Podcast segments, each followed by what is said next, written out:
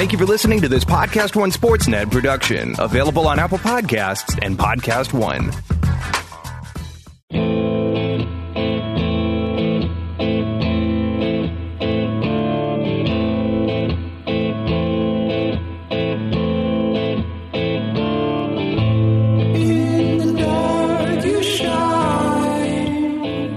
Alrighty, week 16 is in the books, which means that uh, there's one week left to play. There's like one game that really matters. There's a couple that kind of matter. There was a game that happened today that very much mattered for a couple of franchises who care very dearly about their football, the Eagles and the Cowboys. That game was exactly what you would have expected between two seven and seven teams that are not very good, but one of which is going to get a home playoff game. We're going to talk about that. A couple of other big storylines uh, from this week. And then we're going to move on to Seahawks, Niners. Man, that'll Excited? yeah, that I'm excited for next week's Sunday night football game. Um, we've already seen a ton of line movement there, so uh, yeah, it'll be a really compelling game. Yeah, I'm excited to talk about it. Let's start with Eagles Cowboys though. And right from the get go, I noticed that the Eagles were not fazed by the moment. You could just tell. They were they were laid back. They had Dallas Goedert and Zach Ertz running all over the field. They were catching passes. Yep. And the Cowboys, on the other hand, were just you could tell they were tense. Yeah. And it manifested itself throughout the game. I, I, to sum it up, I, I think this does it perfectly.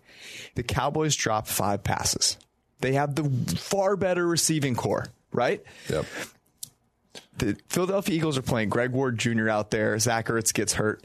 They drop zero passes. Dallas Goedert goes nine for 10. Miles Sanders, uh, Boston Scott eviscerate those linebackers. Sean Lee looks like he's 45. And that's how the Eagles are in the driver's seat. Yeah, unfortunately for Dallas, it just there's a couple things that happened, right? Dak got hurt, Amari Cooper got hurt. We were writing an article. You're article. calling Amari Cooper hurt?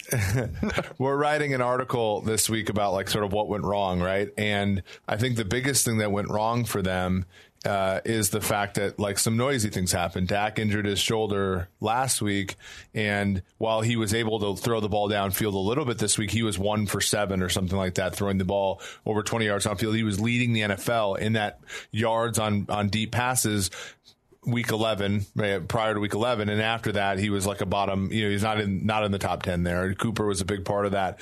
And so there were things that i think you know you and i and, and people were counting on dallas to be right? Going into the game they were first in yards per play uh, i believe first in epa um, and what ended up happening is what we said could happen which is that philadelphia just outclasses them. Dallas is not ready to play uh, and you know it wasn't exactly the most brilliant performance by the eagles. They were you know basically hanging on for dear life at the end, but ultimately coming off of the bus, being ready to play at home uh, was enough uh, for Philadelphia to, you know, be a, basically a win away from recapturing the division title for the first time since 2017.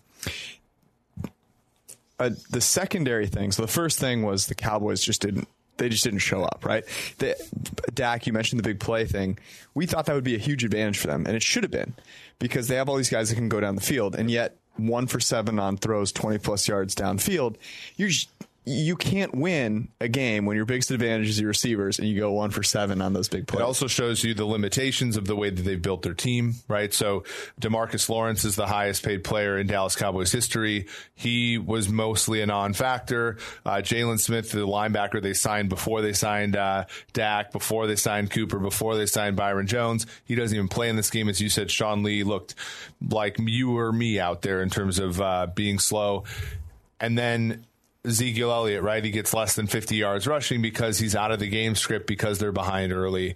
Uh, it, it, really is one of those things where you, you, you, really, it rests on the quarterback's shoulders, and then secondary to that, it rests on the coach's shoulders. And while Dallas has, I think, the player at that position to do some things, the combination is just not good enough at this point. Uh, you made the point exactly that I was going to make, which is this shined a light on why you don't pay Zeke Elliott $90 million because now you have these holes everywhere else. You're trotting Jason Witten out there.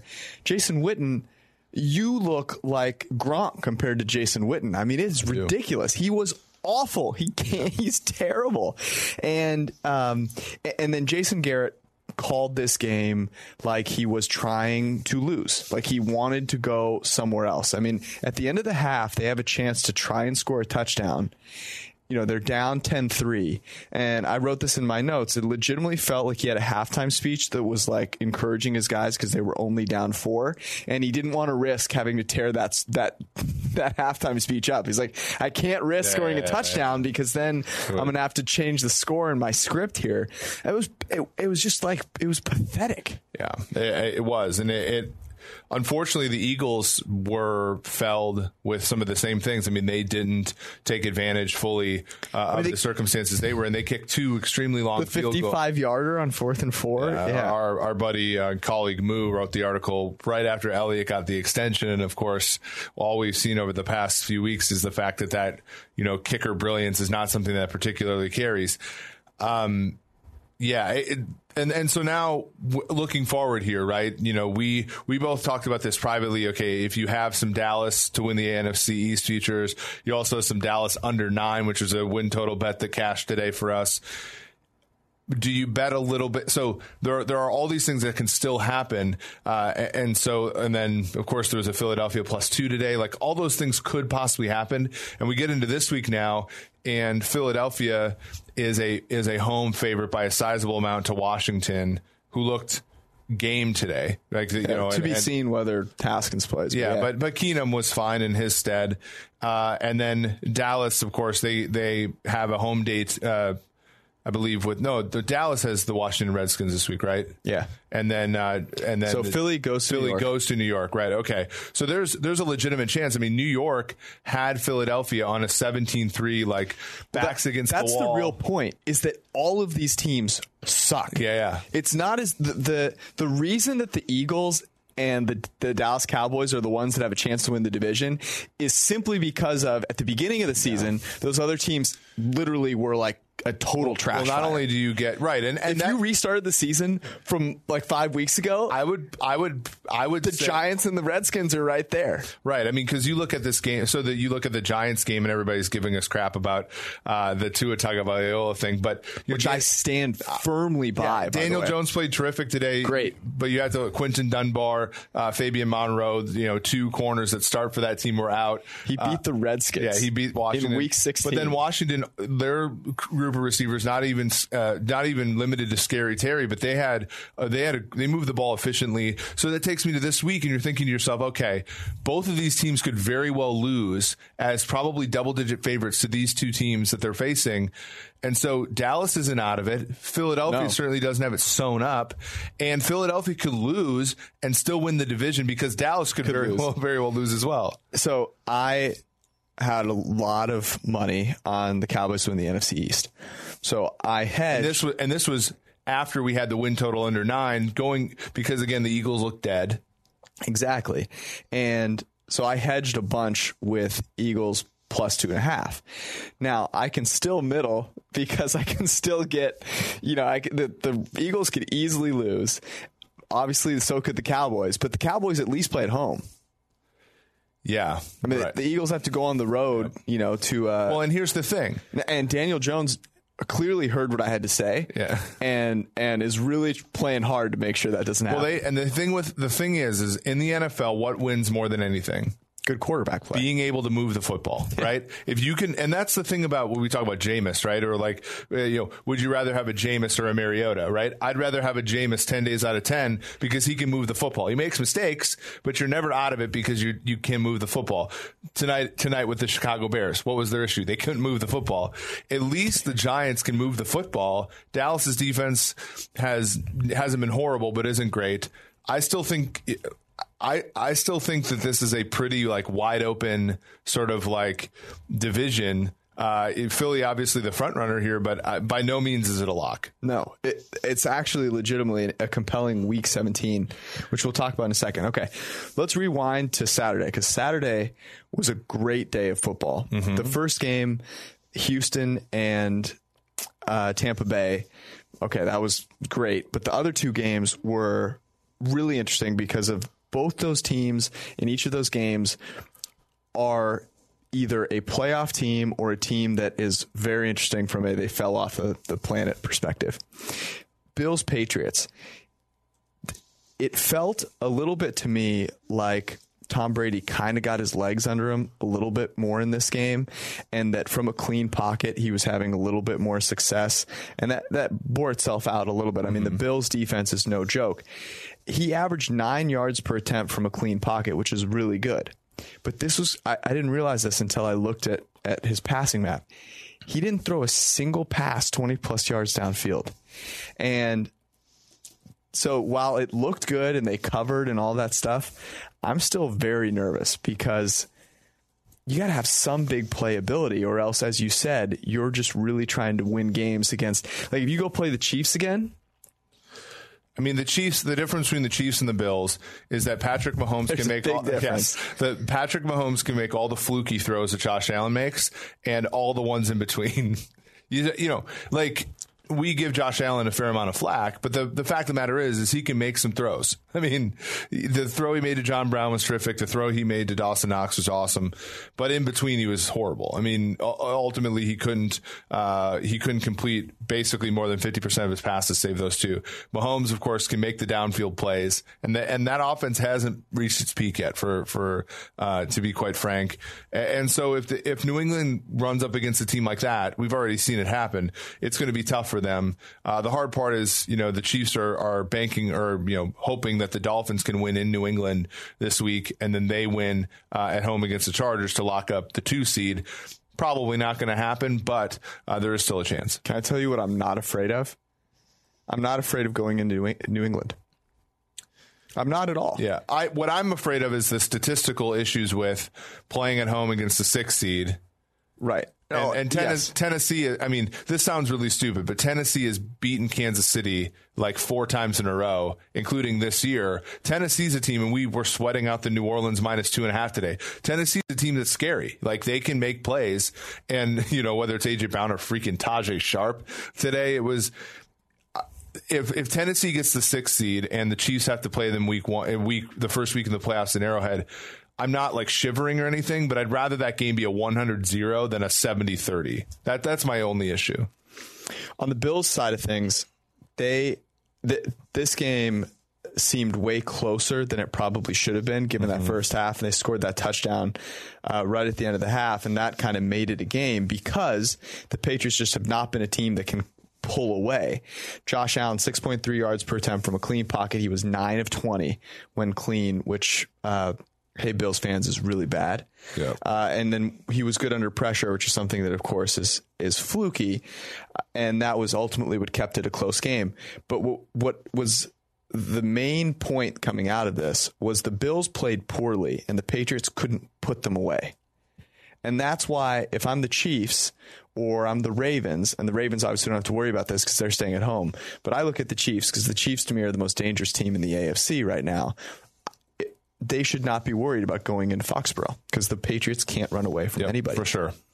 The Niners then played the Rams, and as as predicted on this show, it was a much closer game than many people thought it would be. The Rams were able to score some points, 34-31 ultimately. Did this make you I mean, given that we thought it would be closer than the spread was, did this make you less confident in the Niners heading into week 17 Well, or more confident? The problem is, is it's relative to who they're facing, which is the Seattle Seahawks, for whom I have a lot more problems, you know, than than the Niners. The issue with San Francisco reared its ugly head, though. I mean, interior pressure got after Jimmy G. Jimmy G made some great throws. He also made some horrible throws. Yep, really bad throws. The the efficiency in the run game. You know, which was like their the cheat code in the past is not there anymore. And then defensively, um, you know, there was a lot there there, you know, and, and I know that DK Metcalf and, and Tyler Lockett combined for one catch today. Um, but, you know, we saw a little bit of a rapport between, you know, Russell Wilson and his tight end. Uh, and, you know, Tyler Higbee had a really good game as we predicted against, against the 49ers. The, the Niners defense, going into the playoffs, I'm not as afraid of the Niners as I once was. Going into this game in week 17 against Because, because of their offense or because of their defense? both. I think their defense is not this juggernaut that it was for the first eight weeks of the season. And I think their offense has some deficiencies that while still good, they are not this team that I'm like shivering about, right? Because if you can get pressure on Jimmy G, he's not the same guy. And while he did make a deep throw, you know, he ended up saving us the cover because it was underthrown. He hasn't been great deep, you know, throwing it deep. He's been really good in the intermediate and he's been good off play action, but deep throws, he's not going to break your back with those. Uh, and so, again, I'm not particularly afraid uh, of Seattle this coming week if I'm San Francisco, but in the playoffs, I think a New Orleans team, if if they match up again, will be game to beat them. Yeah, would be the favorite, uh, I think. Well, if the game's in San Francisco, I think San Francisco would be three point favorites. I think it'd be basically even. Yeah, Interesting. I don't think so. I mean, I I don't. I don't hate the idea, uh, but I, I would say they would be yeah i guess our numbers would be would kind of agree with you. I i would say that of course they do. I would say that san francisco would be a favorite but they're oh i'm not saying they wouldn't be but i think they would be less of a we would be on field. the saints. I think they would be a one and a half two point favorite. Okay. Because the saints are the better team. But the point that you made about their defense was exactly what I took away from this game, which is okay, the Rams are not a great offensive team, but they're decent, right? Yep. And they came in with a little bit better protection than they had the last time they faced the Niners. And they were able to put up 31 points in this game. And this shines a light on why you should not get super excited about a great defense because they did play well. They got a ton of pressure. Uh, Arik Armstead, Forrest Buckner played really well. Fred Warner played really well. Um, Richard Sherman, K'Waun Williams played well, and they gave him 31 points. Nick Bosa played decently good offense beats defense. And and the, the, and the Rams offense was clicking a little bit. You know, you know there were and that's kind of what worries me yeah. about you know when they go play Seattle because Seattle has a bunch of playmakers. Now the difference is was crazy to say, but the the Rams pass protection is way better than than the Seahawks is. How, how uh, so watching that game after the Fred Warner interception for a touchdown, how how much how likely did you give the the Rams our, our pick to cover? I was far less than 50% in my mind. Yeah. It was backbreaking. You know, I still had faith in um, in our boy in our boy Jimmy G to kind of let him let him hang around. Well, you know, you know what kept us in it was Aaron Donald, right? So he he was tremendous because yeah. they were this San Francisco to their credit was winning the field position game, right? They got they got the Rams inside the ten yard line on like consecutive drives, and they were playing around midfield, and to the Rams' credit, they got turnovers, they got sacks. They did a really good job, I think, defensively, which, you know, for a team that with not a ton to play for, their probability of making the playoffs wasn't particularly high. They played extremely hard and they should be commended for it. Um, It'll be very interesting to see what the Rams come out next season looking yes, like. very much. Because there is a lot of falconry that could happen with this team they make it to the Super Bowl, they lose to the Patriots, they come out the next season, they're not quite as good, they battle, yep. and then all of a sudden the wheels start to fall off, and it'll be very interesting to see if we convince can, ourselves that there's a lot there, there, there, but then there's always something missing. Like Jared Goff played great, but there were plenty of plays where you're like, oh, that's why he sucked this year. You know, where you're just, you're like, there's no chance he's completing this pass. I need to figure out what it is that can go from hot to freezing without like this with a very slight change. I have no idea what I'm trying to think of. Yeah, yeah. But, but that's him, right? He, if it's perfect, he's perfect, and if it's anything different, it's a disaster. If we comment just for a second, Bob, Robert Woods just is amazing. He's pretty good. Robert Woods was favorite player material. Really? Oh yeah. Wow. I mean, favorite player. I mean, he's just does he blocks. Favorite non-chief, you mean? Well, Travis Kelce was was nice tonight. Really helped the fantasy team. Um, you, you, didn't even call him Travis once tonight. I, I just called him T the whole night. Yeah, and then when they threw it to blushing profusely when they threw it to Blake Bell, who is not Lake Bell, by the way. Um, they threw it to Blake Bell. I called him what low T. you can go get some of that uh, whatever Frank Thomas is selling and fix that. So speaking of the the Chiefs, we watched him destroy the Bears yeah. in shocking fashion. Mitch Trubisky, it turns out, not very good at football. We had a discussion about it this earlier this week, right? Was his six game streak of playing well, was it something to buy into it? He turned the corner. Our and, lives for the next like, 10 years is just going to be teams, Twitters, t- calling us haters, and then two weeks later being saying got- they found out first. I got crazy fan takes for saying that uh, Khalil, the Khalil Mack trade was a decisive win for the Raiders. The Raiders and the Bears currently have The same record. the same record. Yeah. Oh, interesting. Weird. And we were talking about this just a second ago. I think this is a legitimately interesting question. Are the Raiders even?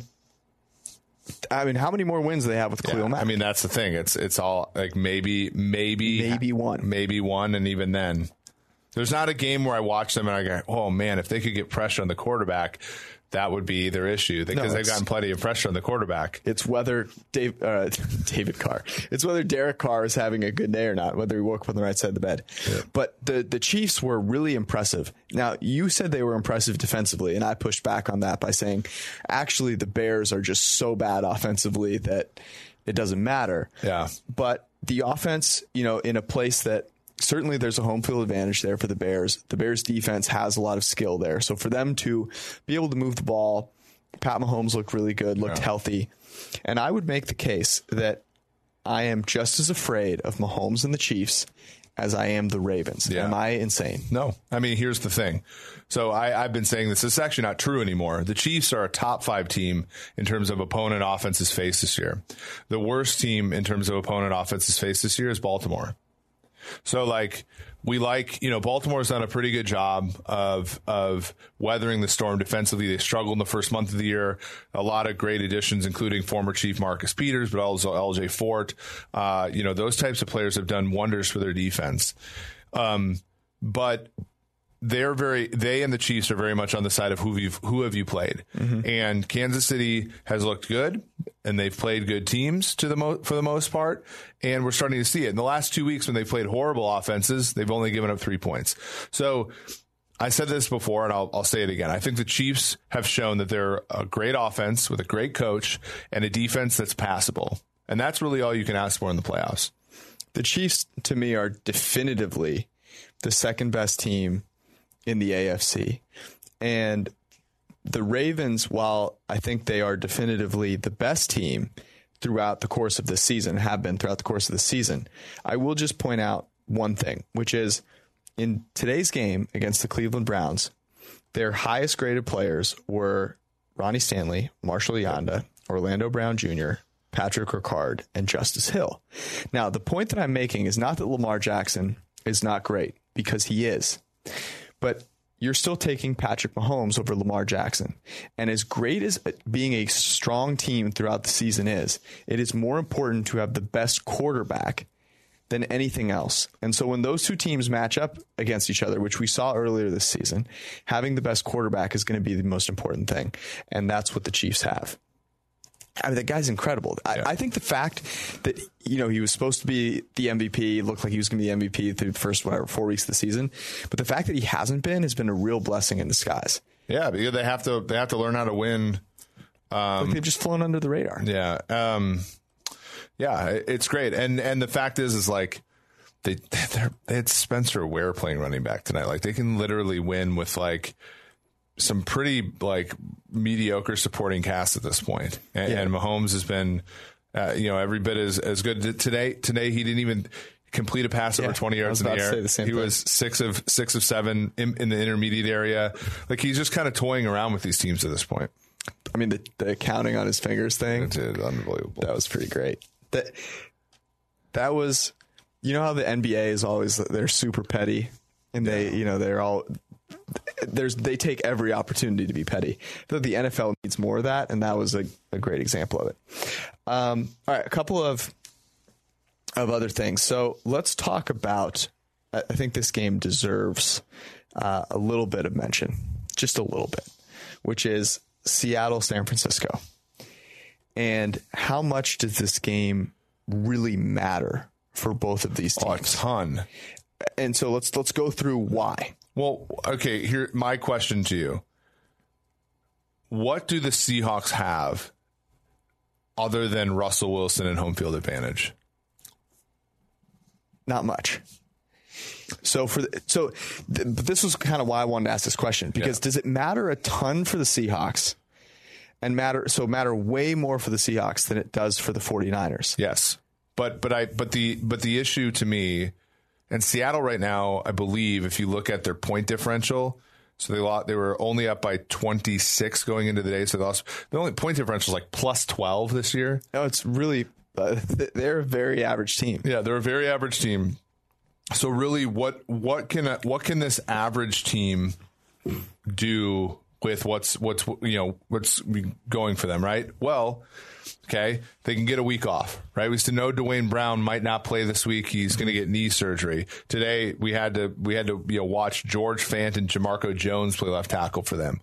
Um, Chris Carson, he was their highest graded player today in terms of a our plus minus or whatever. He's out and he's probably going to be out week 17 per uh, P Carroll. Um, you know Metcalf, you know uh, Lockett, all of them have have been banged up at times. Like they're and then defensively, we saw Clowney didn't play. Um, uh, Quandre Diggs, who's been a very good addition, didn't play. Like these are guys, like their defense isn't good fundamentally, but these guys that they've acquired have changed the variance, right?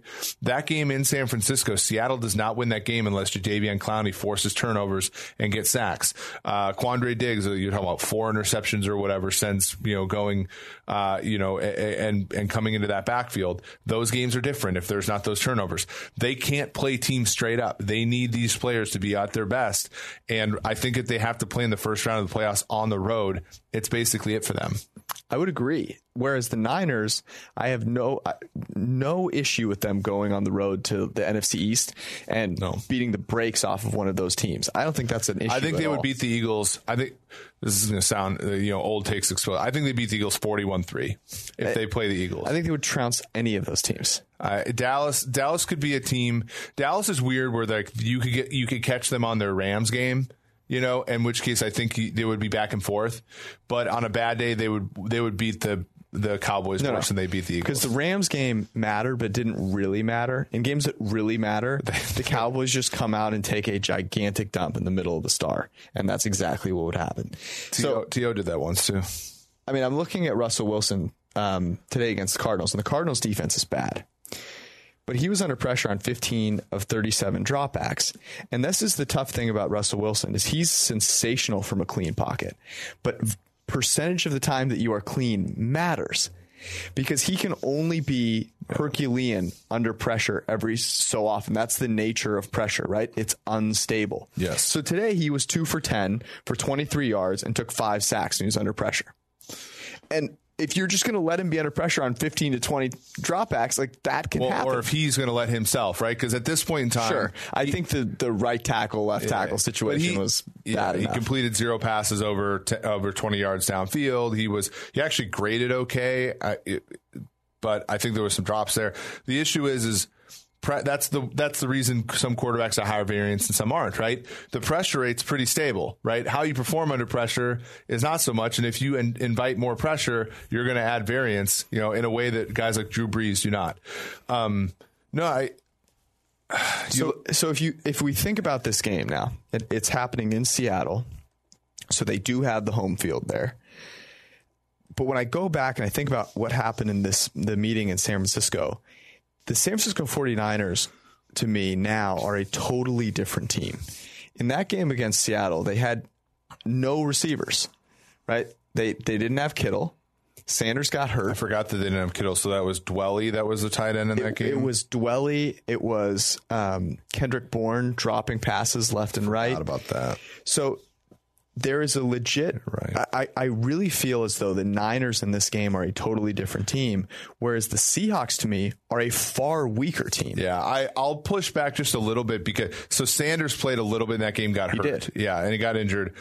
Bourne was absolutely dreadful. That's what made it worse though. So he comes in, he he plays. Everybody, yeah. everybody's you know, no one is prepared for him to be out. He goes out, and then all.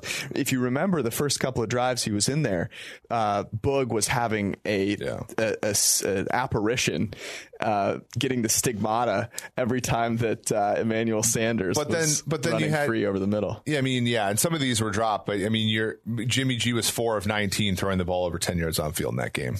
Like it, it, was terrible, and and some of them were dropped, but some of them. And the thing is, it's like so. But I don't think. You, I, I, you can't put it all on Jimmy G. Like these guys looked like they would never run a route before. That's true. That's true. Um, and a lot of his bad grade was under pressure. He, he had a seven and a half passer rating on the 18 pressure dropbacks. So again, does this come down to it? Does this come down to how healthy the Seahawks are? Because I think today came 100 percent down to how healthy the Seahawks were. Like without without Brown, without uh, Clowney, without Diggs. I mean, even like Shaquem or Shaquill Griffin was injured last week, came back and played. Like I think it has a lot to do with how healthy I think it has a lot to do with how healthy uh, Seattle is because if they're healthy, I do think that they have enough stars to keep this game close. Interesting. If Jimmy G is as high, like if Jimmy G plays like he did against New Orleans, this game's over in the first quarter. But like, but he I- plays enough high variance games to keep the other team in the game. I don't think it matters how healthy Seattle is.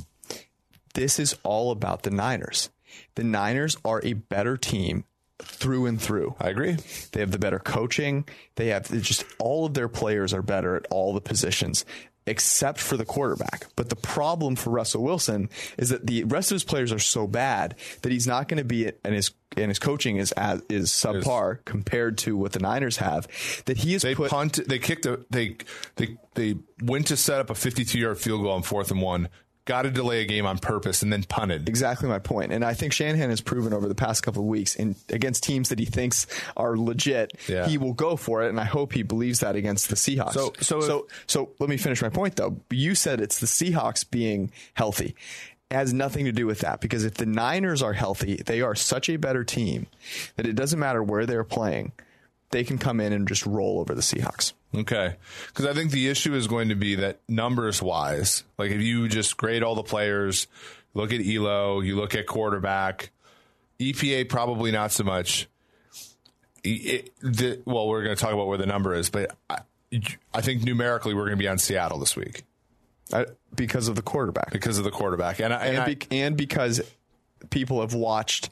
The unfortunate thing is that Seattle lost to Arizona. That's the unfortunate piece because people are going to overreact to that. Yeah, and it'll be interesting. I think I do think everything has its price, and in as much as I, you know, we talked about the Rams, right? The why we bet into the Rams this week. Well, it's like, well, again, you're fading recency stuff. You faded with the Rams. You faded how bad they played against the Niners the first time, how bad they played the last week, and you're fading the narrative that the loss to Atlanta was just a, a, a sandwich spot that they were just like, oh, forget this game, no one cares, mm-hmm. right?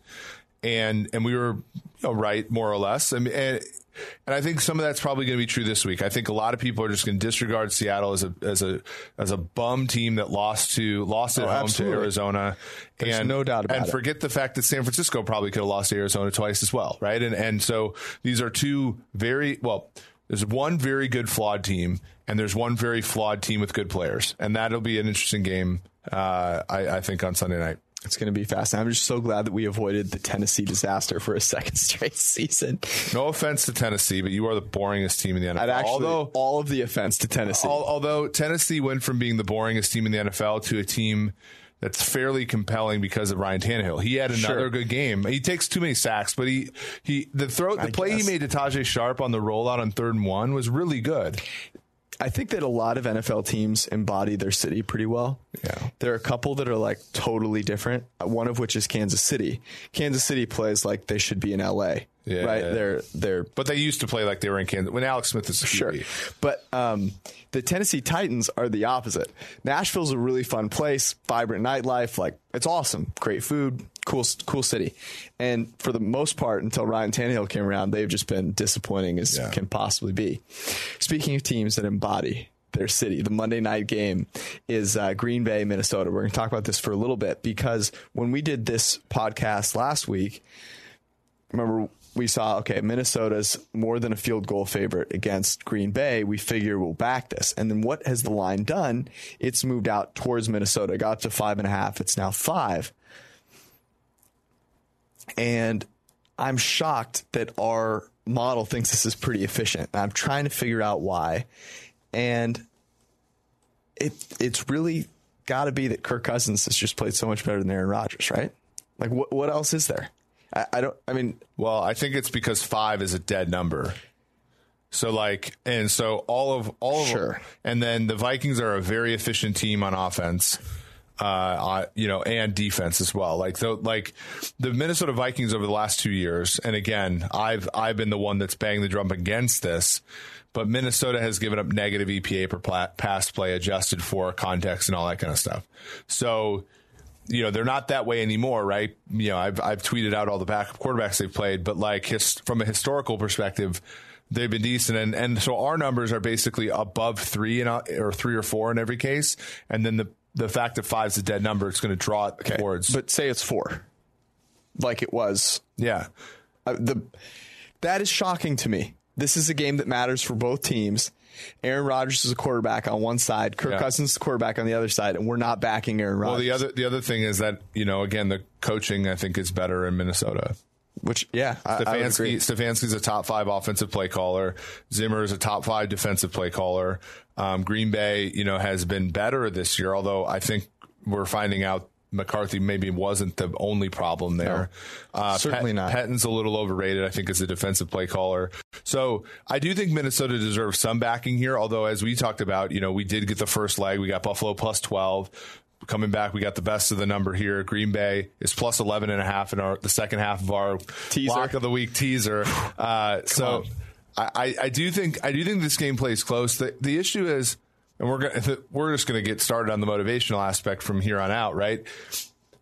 Minnesota basically has to win out to win the division, which Chicago looked dead tonight, so that's not as big of a, a deal. But they also have to have have to have Green Bay lose in Detroit to David Blough. Now, Detroit was competitive for most of the game today, but like, how motivated is Minnesota here? I don't know if being motivated. I actually don't know if that's good, a good or a bad thing. Yeah, because I have zero faith in Kirk Cousins when he has to be motivated to win because I've seen those pregame huddles that he does, and they're so bad yeah. that you could take all of the motivation. It's basically a reverse motivational speech. You're amped up to play. You're super stoked. You're like, yeah, let's, let's go. go. Let's, let's go. go. And then Kirk Cousins gets in there and he delivers this speech, and you're just like, yeah. shit. I mean, it's unbelievable. So I don't know that being motivated is actually a good thing for the Vikings, which is one of the reasons that initially, when we talked last Monday morning, I thought that the Packers were a tremendous play, and then of course, yeah. I mean, you look at you look at their head to heads, right? You're you're looking at basically. I mean, this game, the last three of them have all been within a score you know, including one tie.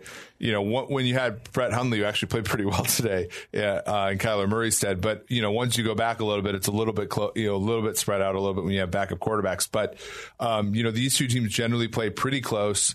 Um, so I just can't, like I said, I, I can't see it being more than a one score game. What if Aaron Rod, I mean, what if Aaron Rodgers performs in a manner in which he did against the San Francisco 49ers? I mean, that then you're, then you're looking at a team that simply can't move the ball against a Minnesota team that Minnesota has its own problems. Minnesota's defense is bad though. I agree, but you know, and I'll, be really interested. I think there's a sneaky thing here that could help Minnesota, which is that that Cook is out and they're going to be forced to throw. And they might be forced to throw. Our friend will the play action work though.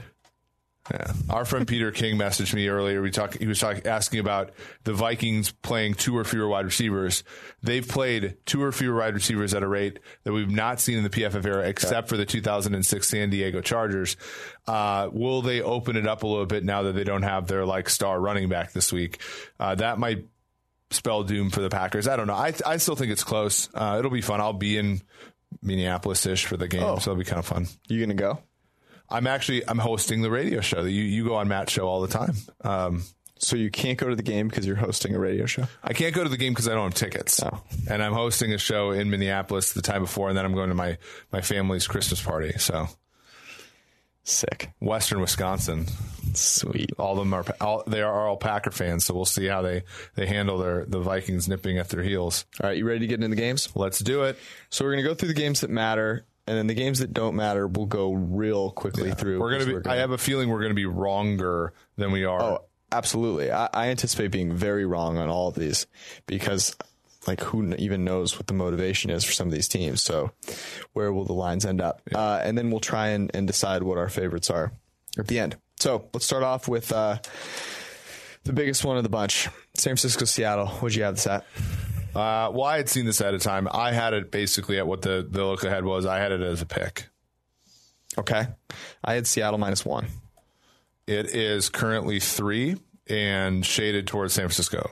So the betting market currently believes that San Francisco is more than six points better than Seattle. San Francisco is minus three. San Francisco is minus Yes. three. Yeah.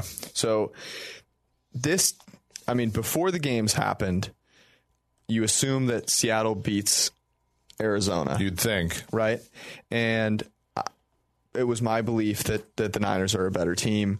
The home field in a Week 17 game in Seattle, I figured if both teams were the same, you know, power rating wise, that Seattle would be about a three and a half, four point favorite. Mm-hmm. And obviously, you're you're crossing key number there. I, I you know a pick is fine minus one.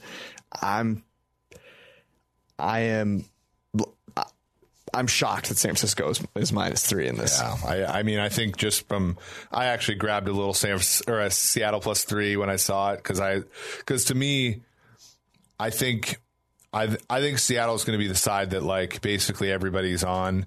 Uh, every everybody who like everybody who does you know does any sort of analysis is going to be on Seattle, and then I think the public's going to be on San Francisco. I, I think it's going to be one of those games. You think so? Yeah, I mean, I because because I think people are going to say, okay, San Francisco is healthier. Um, Seattle has the propensity to look like crap at times. I could be wrong. I mean, there was there was a game we were on Green Bay, and weirdly, also the public was on Green Bay in San Francisco because people were like, "Well, I love backing Aaron Rodgers as an underdog," and that was enticing. So that's what I people, think people happens. might think the same thing about Russell Wilson. I mean, we've learned a ton. I, I believe that people are going to dig up their trend zone book and pull out the times that Seattle has been a home underdog and absolutely just sweat themselves to death trying to bet on Seattle. Um, Doesn't this though have the same sort of feeling in terms of the number movement as Houston versus Tampa? So like that game. aside from the fact that it's not a terrible game. well, no, but like Tampa like lost two of their best players. Um, the number like fundamentally was more around to pick them, and then eventually got bet out to three, and then it was like jockeying at three basically all week. And Tampa Bay like you know they pushed that number basically because you know they they played like crap in the first half. But I, I think that's kind of the idea is like oh people saw this at minus one or, or zero or whatever and started grabbing Seattle, San Francisco, you know, early on thinking that this would happen to Seattle with all the injuries. And then, then it did. And then now it's at three. I think we're just basically be jockeying at this number the rest of the week. I would be I would be stunned if it didn't move back towards Seattle. Be shocked. Okay. I, I hope it, I hope it stays at three Why? because I, I, I think, I think that'll be a compelling, like, I think at two and a half, it, I think at two and a half, it's, it's far less enticing to bet either side. I agree. I think it could move more than that. Okay. Six points is a ton. They beat him last time. Dude, I know. I, I I'm with you 100. percent I mean, the last time, the last time it implied a, so we we've seen a three point difference in the in the in the strength of the team. There must be, there could be some inside information basically about how injured Duane Brown is. And then, but if they're if they're responding to CJ Prosise and I mean, and Chris Carson being Stop. injured, they're idiots. Yeah, Stop. I do I do really believe that the Niners could like if you're like, hey, one team wins running away, it's the Niners. For Well, it sure. reminds me a little bit of the Rams when the Rams, remember in 2017, the Rams went, or Seattle went to LA and won kind of a fluky game, right? I think we picked that game. And then the following, like, you know, 10 weeks later, they go to Seattle and they're maybe like a one point underdog and they rolled them, right? It was like 47 3 or something like that. I could totally see that happening. And people are like, people saw them luck out earlier in the season and then, Right. and then get blown out in the second Well- half of the year. But you're also going to have the narrative of the Niners pass rush is going to eat this downtrodden Seattle offensive line for lunch. And that could very well be true, but honestly, if like is that really what you want to bet on? You want to bet on Russell Wilson having like no shot in this game? There's no way Russell Wilson comes out of this game without having a chance to win in some way. there's yeah, in the second half. The There's narrative. no way. I, I'm hoping that Seattle sees their lack of running backs as an opportunity to throw the football. Because because I tweet, know. I mean they were Crazier handing the ball to happened. Homer on first and second down, down by two scores multiple times in this game. It was embarrassing. I mean, that's what I was saying earlier, right? Like Jimmy G is the worst quarterback in this game, but his environment is so, much, much better than Russell Wilson's, right? real. It's like uh, it's honestly like living in two different worlds. I mean, Jimmy G has a has a wonderful situation to be a good quarterback. He's an average quarterback that plays elevated dramatically, and Russell Wilson has to basically be Houdini on all of the third downs in order to get this team above average. It's crazy. Okay, uh, next one. Philly goes to New York to play Daniel Jones, who is now the the greatest quarterback in the history of the universe after beating the Washington Redskins. That's right. I'm I'm clearly an idiot for saying that they should take, you know, even if he is the greatest quarterback, we've never seen a team with two great quarterbacks ever survive. Yeah, yeah. That's never happened. Uh, San Francisco being one. No, that never happened. That's a that's a fairy tale. They didn't have Joe Montana and Steve Young at one point and end up winning. The Super Vikings Bowls. didn't have Brad Johnson and, and Randall Cunningham either. The Chiefs didn't have Patrick Mahomes and Alex Smith. Yeah, they had Alex Smith. They didn't need Mahomes. If you have two great quarterbacks, you have none. Yeah. Um, what do you think? What do you think about this game? Uh, I had where is it here? Oh my goodness! Do you have it? I am. I can't find mine. I'm I'm I'm wrong. I had Giants plus five and a half, and I'll tell you why. okay, I had uh, I had Giants plus three and a half. I'll tell you why I'm wrong here. I saw Philadelphia versus Washington spread two weeks ago, right? Mm-hmm. And Washington gave Philly a game. Now we did not think of the domination Philly would would would achieve today before we did this, but the market certainly has baked that in because Philadelphia. Well, no, actually, Four and a half. four and a half. Okay, I'm with I'm with you then. So it's right between us. I, I don't I don't hate that number at all. Nope. And there's That, that certainly shows you the respect or lack thereof that the market has for for Philly, for Philly. Yeah. right? They just looked at that game and they go, "Wow, this is an atrocity." Yeah. This is the ca- that game was so much more about the Cowboys just being totally unprepared to actually play a meaningful football game. They just weren't ready to do it. And the Eagles, to their credit, have a little bit of moxie. They've got a guy named Boston Scott, If you had to bet a side, which generational talent. Um. Well, I I will it, I will probably be betting Philly in this game because I still have the Dallas, uh, you know, NFC East. So if you do four and a half on the money line, okay, that's not a terrible price to lay. You're basically laying minus two. Right. It's not. It's not the worst. Uh, I think I would. St- I think I would probably still take um, Philly. I would fade. I would fade the Daniel Jones noise. Okay, I like it. Um, I think it's a pretty efficient line. What about you? I no, I, I, um, I think Philly is the new Atlanta Falcons still, and they were very. They reminded me a lot of. You remember that game that Atlanta had to play against Carolina in Week 17 of 2017? That felt a lot like that, where they obviously they clearly dominated the game, but couldn't put the other team away. Put it away. And Well, it'd be it'd be such a Falcony thing to win this game that basically clinches it. Yes, and then not go back. doesn't quite. Well, the, the funniest thing would be if, if Philadelphia were to lose this game, but then Dallas were to lose as well. Um, That- be so if you're the Cowboys, are you almost are you upset that today didn't eliminate you? Period. Because Dak's injured, right? There are players that are banged up on that team, And now you have to go out and now you have to go out and basically play a Redskins team. Um, That is no joke. that is, yeah, they're going to play hard. So speaking of that game, Washington goes to Dallas. I'm Oh, by be- the way, under 46 is the play in that game. oh in uh, Yeah. in Philly, Yeah. New York. Philly is an under team. The Giants are going to do whatever Philly does. Yeah, but Daniel Jones is a turnover worthy machine. okay. I think we might like under in that game, but I don't hate it. I'm just saying. Okay, Washington goes to Dallas. What did you have? Uh, okay. I had, I put okay. I put. I think Dallas rests their starters. So I obviously thought Dallas is going to win, win? this game. Yeah. So I would. Idiot. I put it at. So I put it if they rest their starters are plus three. And then I said, and I said, if they actually have to win the game, something's been something's gone so badly. So then I put plus seven and a half. You mean Dallas? Or sorry, minus. Dallas minus seven and a half Yeah, at home. Yeah, I I was even shorter than you. I had Dallas minus six and a half, yeah, and it's ten and a half. yeah. So like, uh, so we're Washington fans this week then. Ten and a half is a ridiculous It's number. egregious amount. Let's look at what like the the fundamentals would be. Can we talk about for a second how on a huge third and one, Yeah, it's it's less than ten. Let's put it that a way. huge third and one, Zeke took himself out of the game, You- and Pollard fumbled. and then Pollard fumbled. Right, but I mean, ninety million dollars. That's what you pay for. I know it's unreal. You imagine if you had a. imagine if Dak Prescott were like, you know what, I'm gonna take this one off. It's the best though because Dallas is a in there. positive EPA team running the ball this year. Zeke, I think, has been more efficient than Pollard on an EPA per play basis, and it doesn't matter. Nope.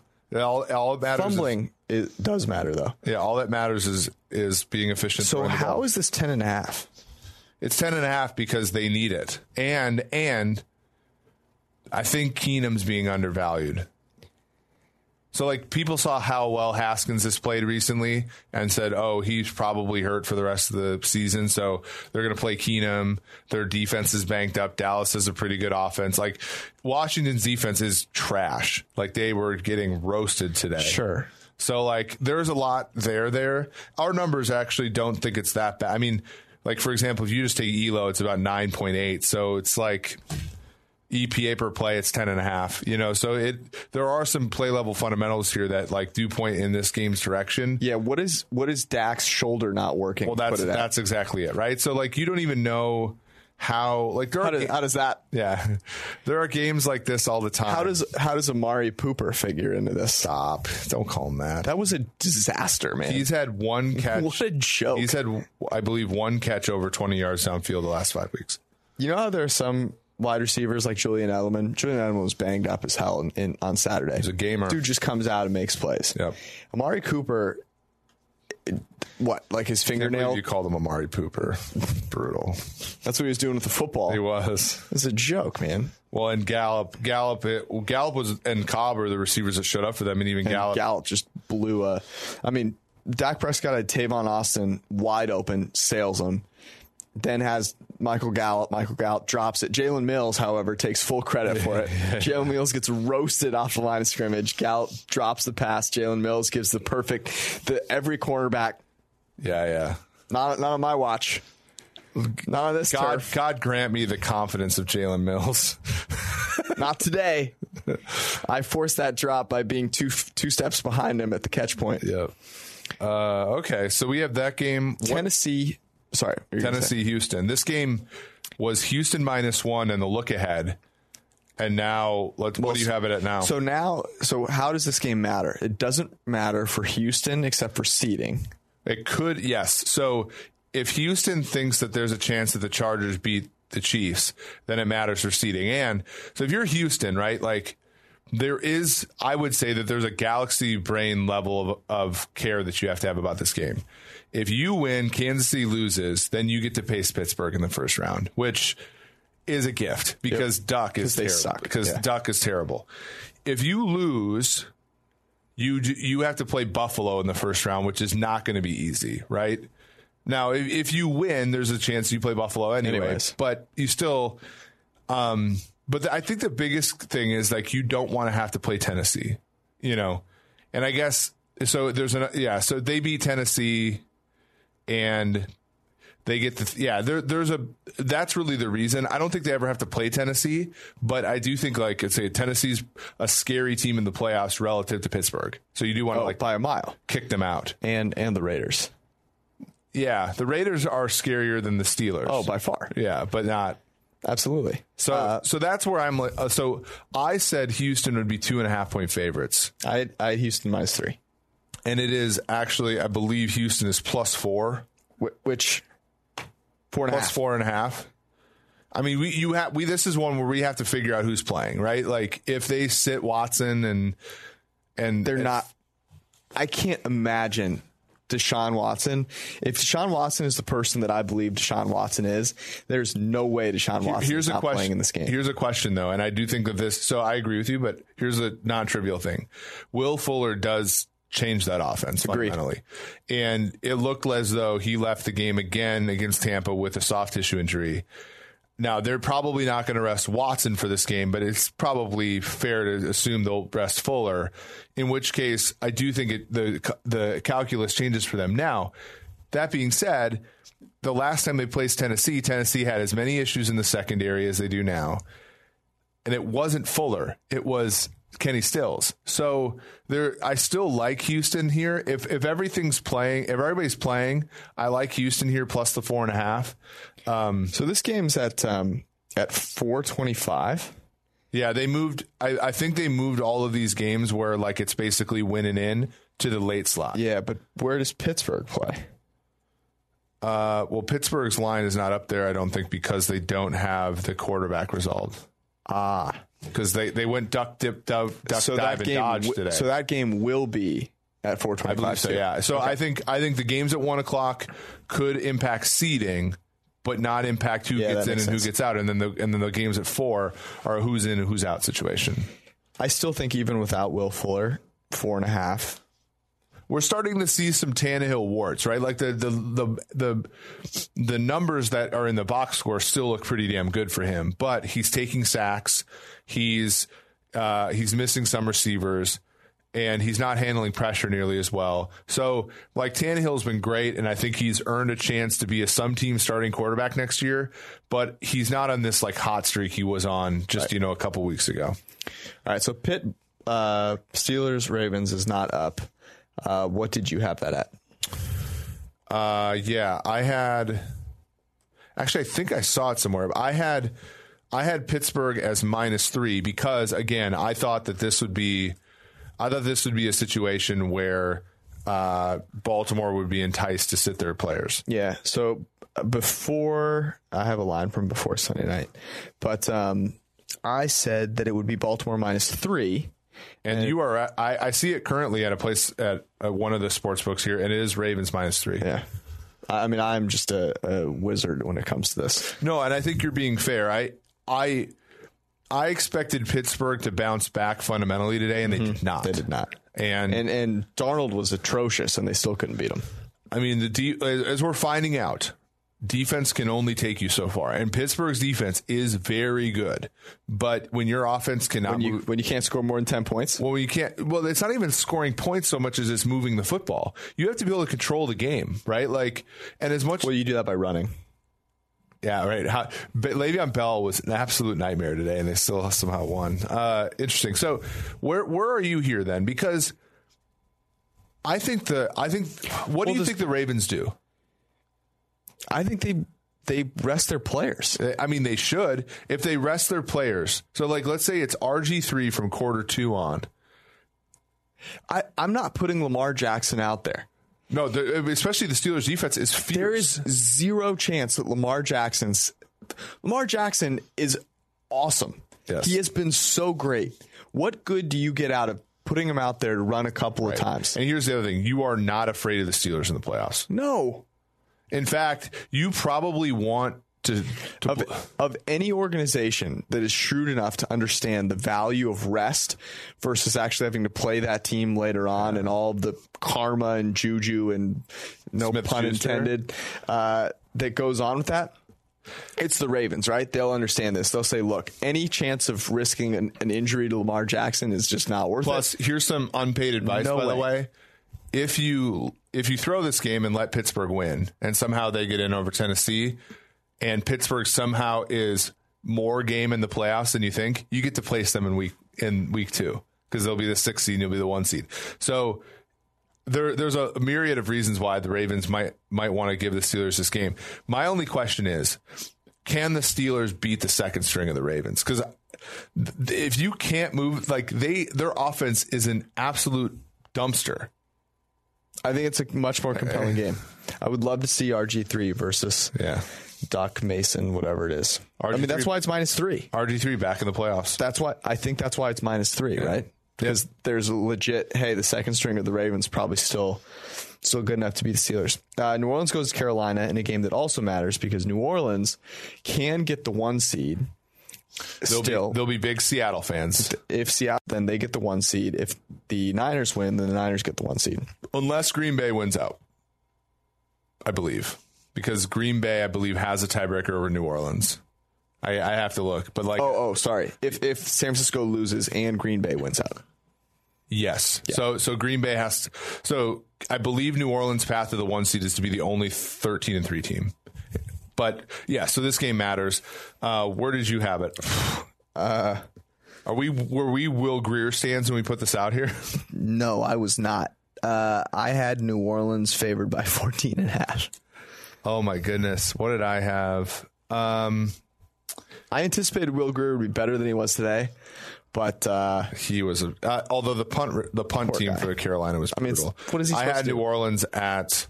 I had New Orleans at minus 13 and a half. wow, it's only 12 and a half. Uh, That is impressive. so New Orleans fell fell behind today. This was a classic, horrible Sean Payton coming out. This was a game that the, the Saints play in September. Yep. They had nine penalties. Usually against Tampa Bay. They had nine penalties, or the Cleveland Browns. They had nine penalties in the first half.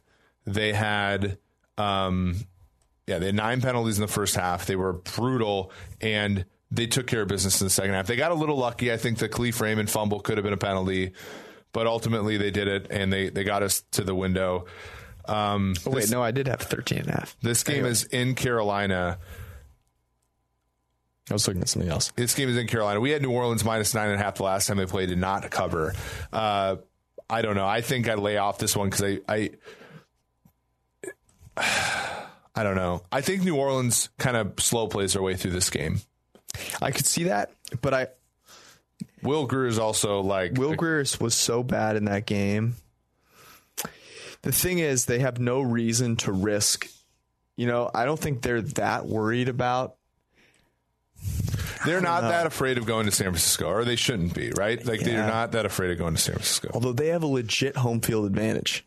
That's the thing. that the Saints really do have a, a, a home field advantage, and I, I think that matters to them. Um, but 12 and a half is, is a lot. I, I do think that's still a tad short. So if I had to go one, if I had to go one way, I'm going, I'm going New Orleans.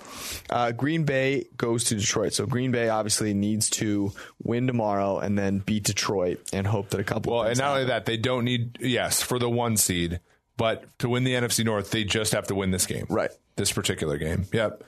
Um, I I said Detroit would be getting 11 and a half at home. I said 10. Okay, let's see. Do we have it's 10. Good for you. You got that one. Thank you. I think that I think uh, Just nailing it over here. I Week 17 wizard. I can't believe so Detroit had a lead in the in the second half of that game. We had them, so we didn't have them all week, and then all of a sudden they got out to eight, and we ended up picking up Detroit as a pick. Ugh. And and again, uh, they had a chance there, but ultimately couldn't. There's close. nothing worse, nothing worse than waking up Sunday morning, and finding in a couple extra picks. finding out that you're back in David Blough. Yeah, blow. Well, he blew. Yeah, he did blow. Although, like Kenny Golladay, They were up in that game. a couple times, 10, 10 nothing, and and they they were um, Kenny Golladay's playing hard, and he's very good. So It's fair. Um, okay. I mean, I look, I here's a question. Um, how if you have a bunch of Green Bay to win the NFC North tickets, let's say minus 150 and, and more expensive, how how how okay are you are with yourself right now? You're not hedging at all. Probably not. Yeah, me either. But- I feel pretty good about myself, especially having Kirk Cousins in a place where he needs to win and is motivated. Jeez, the shade. I swear to God, the the funniest thing that I have witnessed in quite some time is the Kirk Cousins pregame speech. Uh, that so Sunday night like tapes them because they want to know Yeah. if they're good or not. They can air them as you know part of the pregame. Yeah, it's bad. like a joke. I had a we had a conversation about um, um, a couple of my friends uh, who run this podcast for the Vikings called Climbing the Pocket. We had this conversation about Kirk, and I said, and I said, you know, Kirk kind of fits. Kirk would fit into Minneapolis as a retiree, but not as a football player. And I said, you know, like Tom Brady's the kind of player who could call like his who could call like somebody's girlfriend like a breezy or something like that, and everybody would laugh. And Kirk would call call call her that and get his ass kicked. Like, yeah, he's just Kirk has a very punchable face. yeah. So, like, um, so yeah. That, okay. Um, what's the next game? The next- rest. The next game is the rest. Should we just should we just go through in rapid fire, and then as we did last week, just kind of pick a side? Yes. Okay. Uh, first game is the Jets at the Bills. I had the Bills minus 10. wow? I have I have the Bills minus two and a half, and it's minus one. So is this because they're There's nothing to play they're for. just resting their players? Yeah. if you have a Jets under seven ticket, though, there's something to play for. so I thought there was seating. No, and you- there is none. no, because I'm the idiot. Yeah, the, but the best the Titans or the Steelers can be is nine and seven. Actually, no. It's just that I really like the Bills, and I think they're a great team. So and what even it- their second string? What do you think? I mean, it, are you laying? Are you going quickly to the book right now and laying a point with Buffalo? Probably. Yeah, I mean, the problem is it's the better quarterback getting points in this in this game. Sure, I do think they both kind of suck. That's the thing. I, I don't think Buffalo. Do you think they rest their guys? I don't know. I I, I think it's. Uh, I, I, they don't strike me as a rest their guys team. I don't know. Sean I- McDermott doesn't look like a guy that likes plus, I think Matt Barkley could beat the. that's the other thing. All right, uh, Atlanta, Tampa Bay. I had Tampa Bay minus three. I had Tampa Bay minus four and a half, and we are both long on. Ta- it is a pick 'em Whoa. over over under this game 50 and a half. I mean, Jameis is currently. There's no way. 309 yards above Dak Prescott there for the passing yardage title. no way that I am ever betting on Jameis Winston as a favorite. I just I can't do it. So Jameis has to, Jameis is 300, 309 yards above Congrats. uh, of of Dak. Well, no, it's not not done yet. Okay, so he needs to he needs to play well here. Yeah, this is the exact same game we had last year. We actually liked Atlanta minus one. Tampa got out to a 17 nothing lead. Falcons got the lead, gave it up, got it back. It was a very Pelling and Rich. very Falconsy game. I would I would take Tampa here. I wonder who coaches Atlanta next year. Uh, Jason Garrett. Who's coaching the Cowboys next year?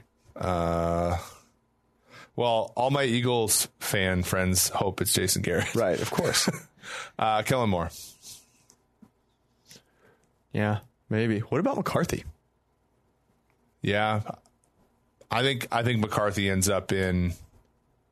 I think Mc- Cleveland? New York. Ooh.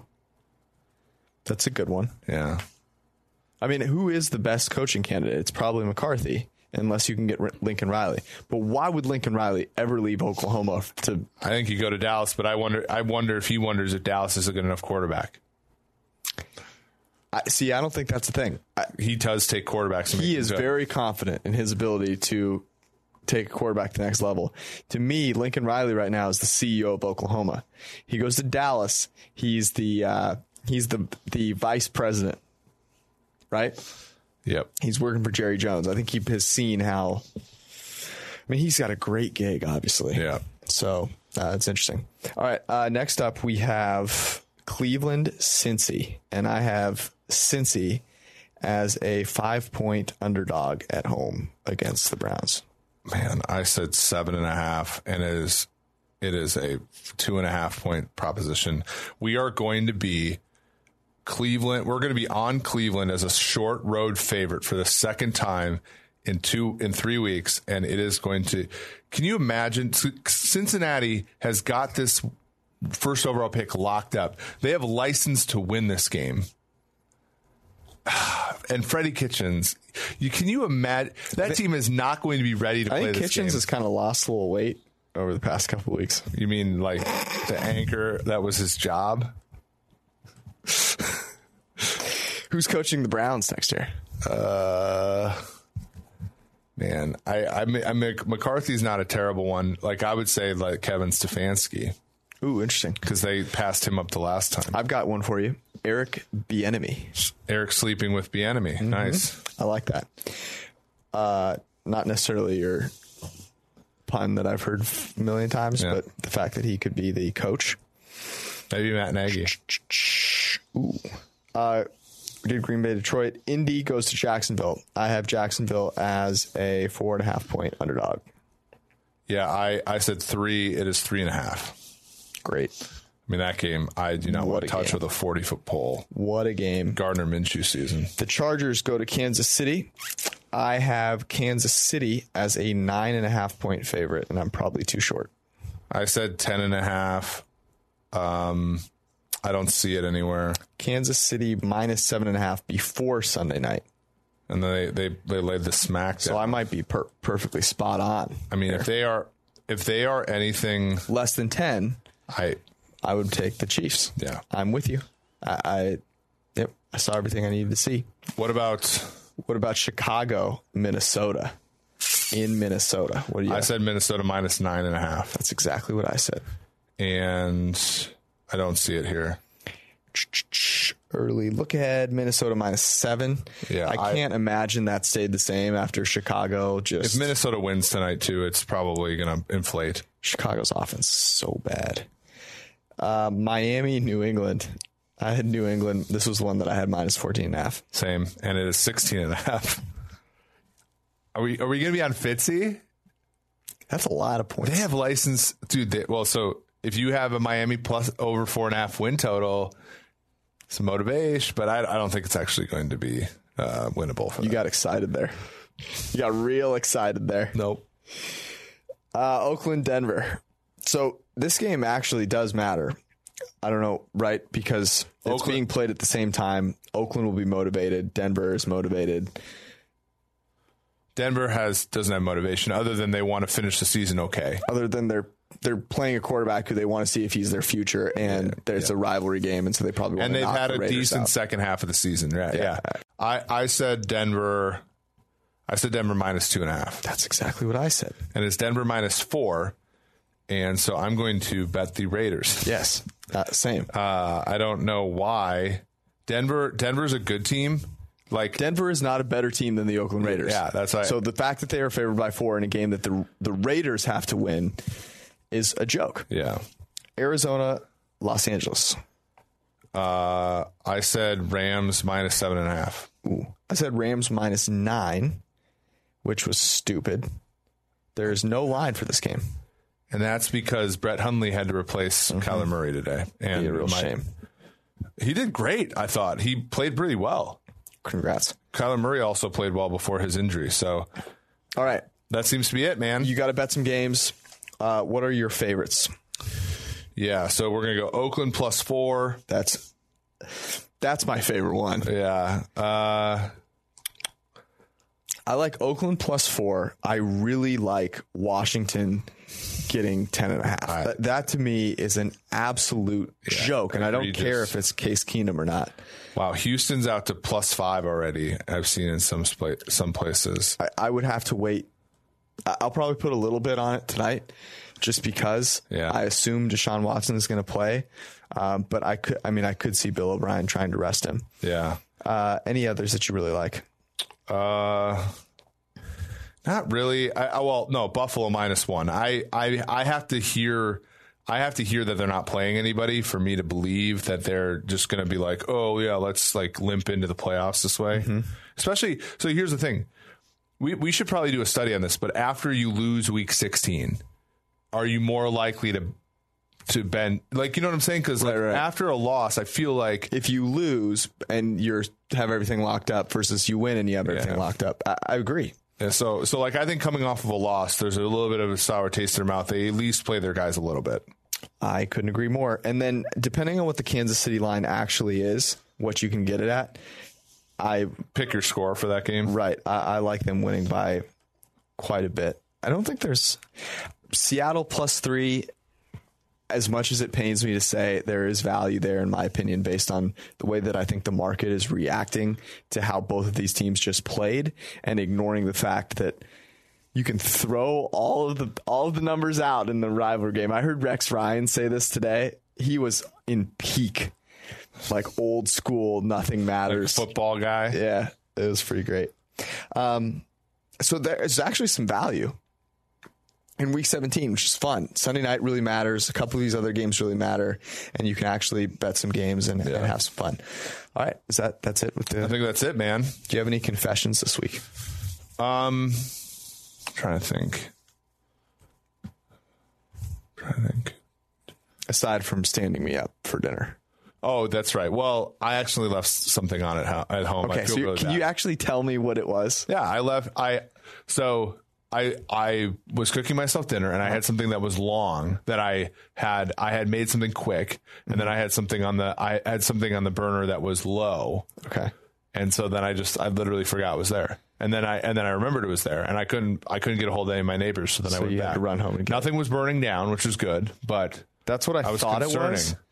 But I, I, I was too embarrassed to say it because you had just made fun of me for like And I feel bad. I legitimately did. I did think, however, that it was ironic that I had just made fun of you. Well, no, that was what made me think of it. Yes, and so then I so was. I saved your life. you did. You saved my house. Yeah. I- you were mad at me for making fun of you for being uh, basically what I no one knows what we're talking about. Basically, I made fun of you for your wife is with the kids, you know, already in Minnesota. You're a bachelor, uh, trying to survive on their own without their wife there. And I just made a joke about how like it would be funny to observe you and Steve Palazzolo trying to do this without their wives there to take care of them. And you did not like that. I I, understand, Yeah. but I ultimately saved your home. You did. I it, I don't know if it would. Have, I will accept- would have really happened, but I will but I accept but the I will. gift. The bummer, the bad thing is that you missed out on a really good dinner. I did. I but at the same time, the problem was is like I had eaten already, like because because you you're telling me you couldn't Yeah. have had a little. and and so like it, I would have looked like Andrew Billings after. Okay, so this is my confession. So Austin and I went out to dinner, and I was planning. I thought you were going to come too. I was going to buy you guys both dinner as like a Christmas gift because both of you are tremendously good friends of mine, and and I wanted to do that. In fact, even Ayers over here, who's diligently taking down notes, could have gotten a free dinner, but you know Right, right. duty calls. So uh, we go over there. We have a great dinner. I order a bottle of wine. Got drinks. They recommended they recommended two dishes per person. We ordered like three and a half, four. You do go full send on. I went. Uh, they had two desserts on the menu. Of course, you get both. And then I went home, and uh, Saturday Night Live was on. Eddie Murphy was hosting. Eddie Murphy. Eddie Murphy's an amazing comedian, by the way. And uh, it's like I want to watch this, but yeah, I'm still a little hungry. Burned a lot of calories that day. Put a little popcorn in the microwave. The only people who know how many calories you burn are you and Renner, by the way. There's one I, I share my calories with with Renner and with uh, like a coworker of my girlfriend who like I randomly went out to dinner with, and she was like, "Oh, you have an Apple Watch? We got to share calories." I beat Renner by over 2,000 calories yesterday, and so I put some popcorn in the microwave, had a little goodness. chocolate at about 1 a.m. And uh, I felt like a. I woke up this morning and felt awful. A million bucks. Okay. Yeah, felt great. Anyways, that's my confession. I saved your life and the life of your home. And for that, I deserve some credit. We will be back on Thursday. You'll be back. Yep, I will be. We're doing it on Thursday, week 17. We might look ahead to some wild card games. Yeah, I mean, we could even talk about bowls. Wow. No. Maybe college football playoff. Maybe. Anyways, we appreciate you guys. Thank you. Peace out. In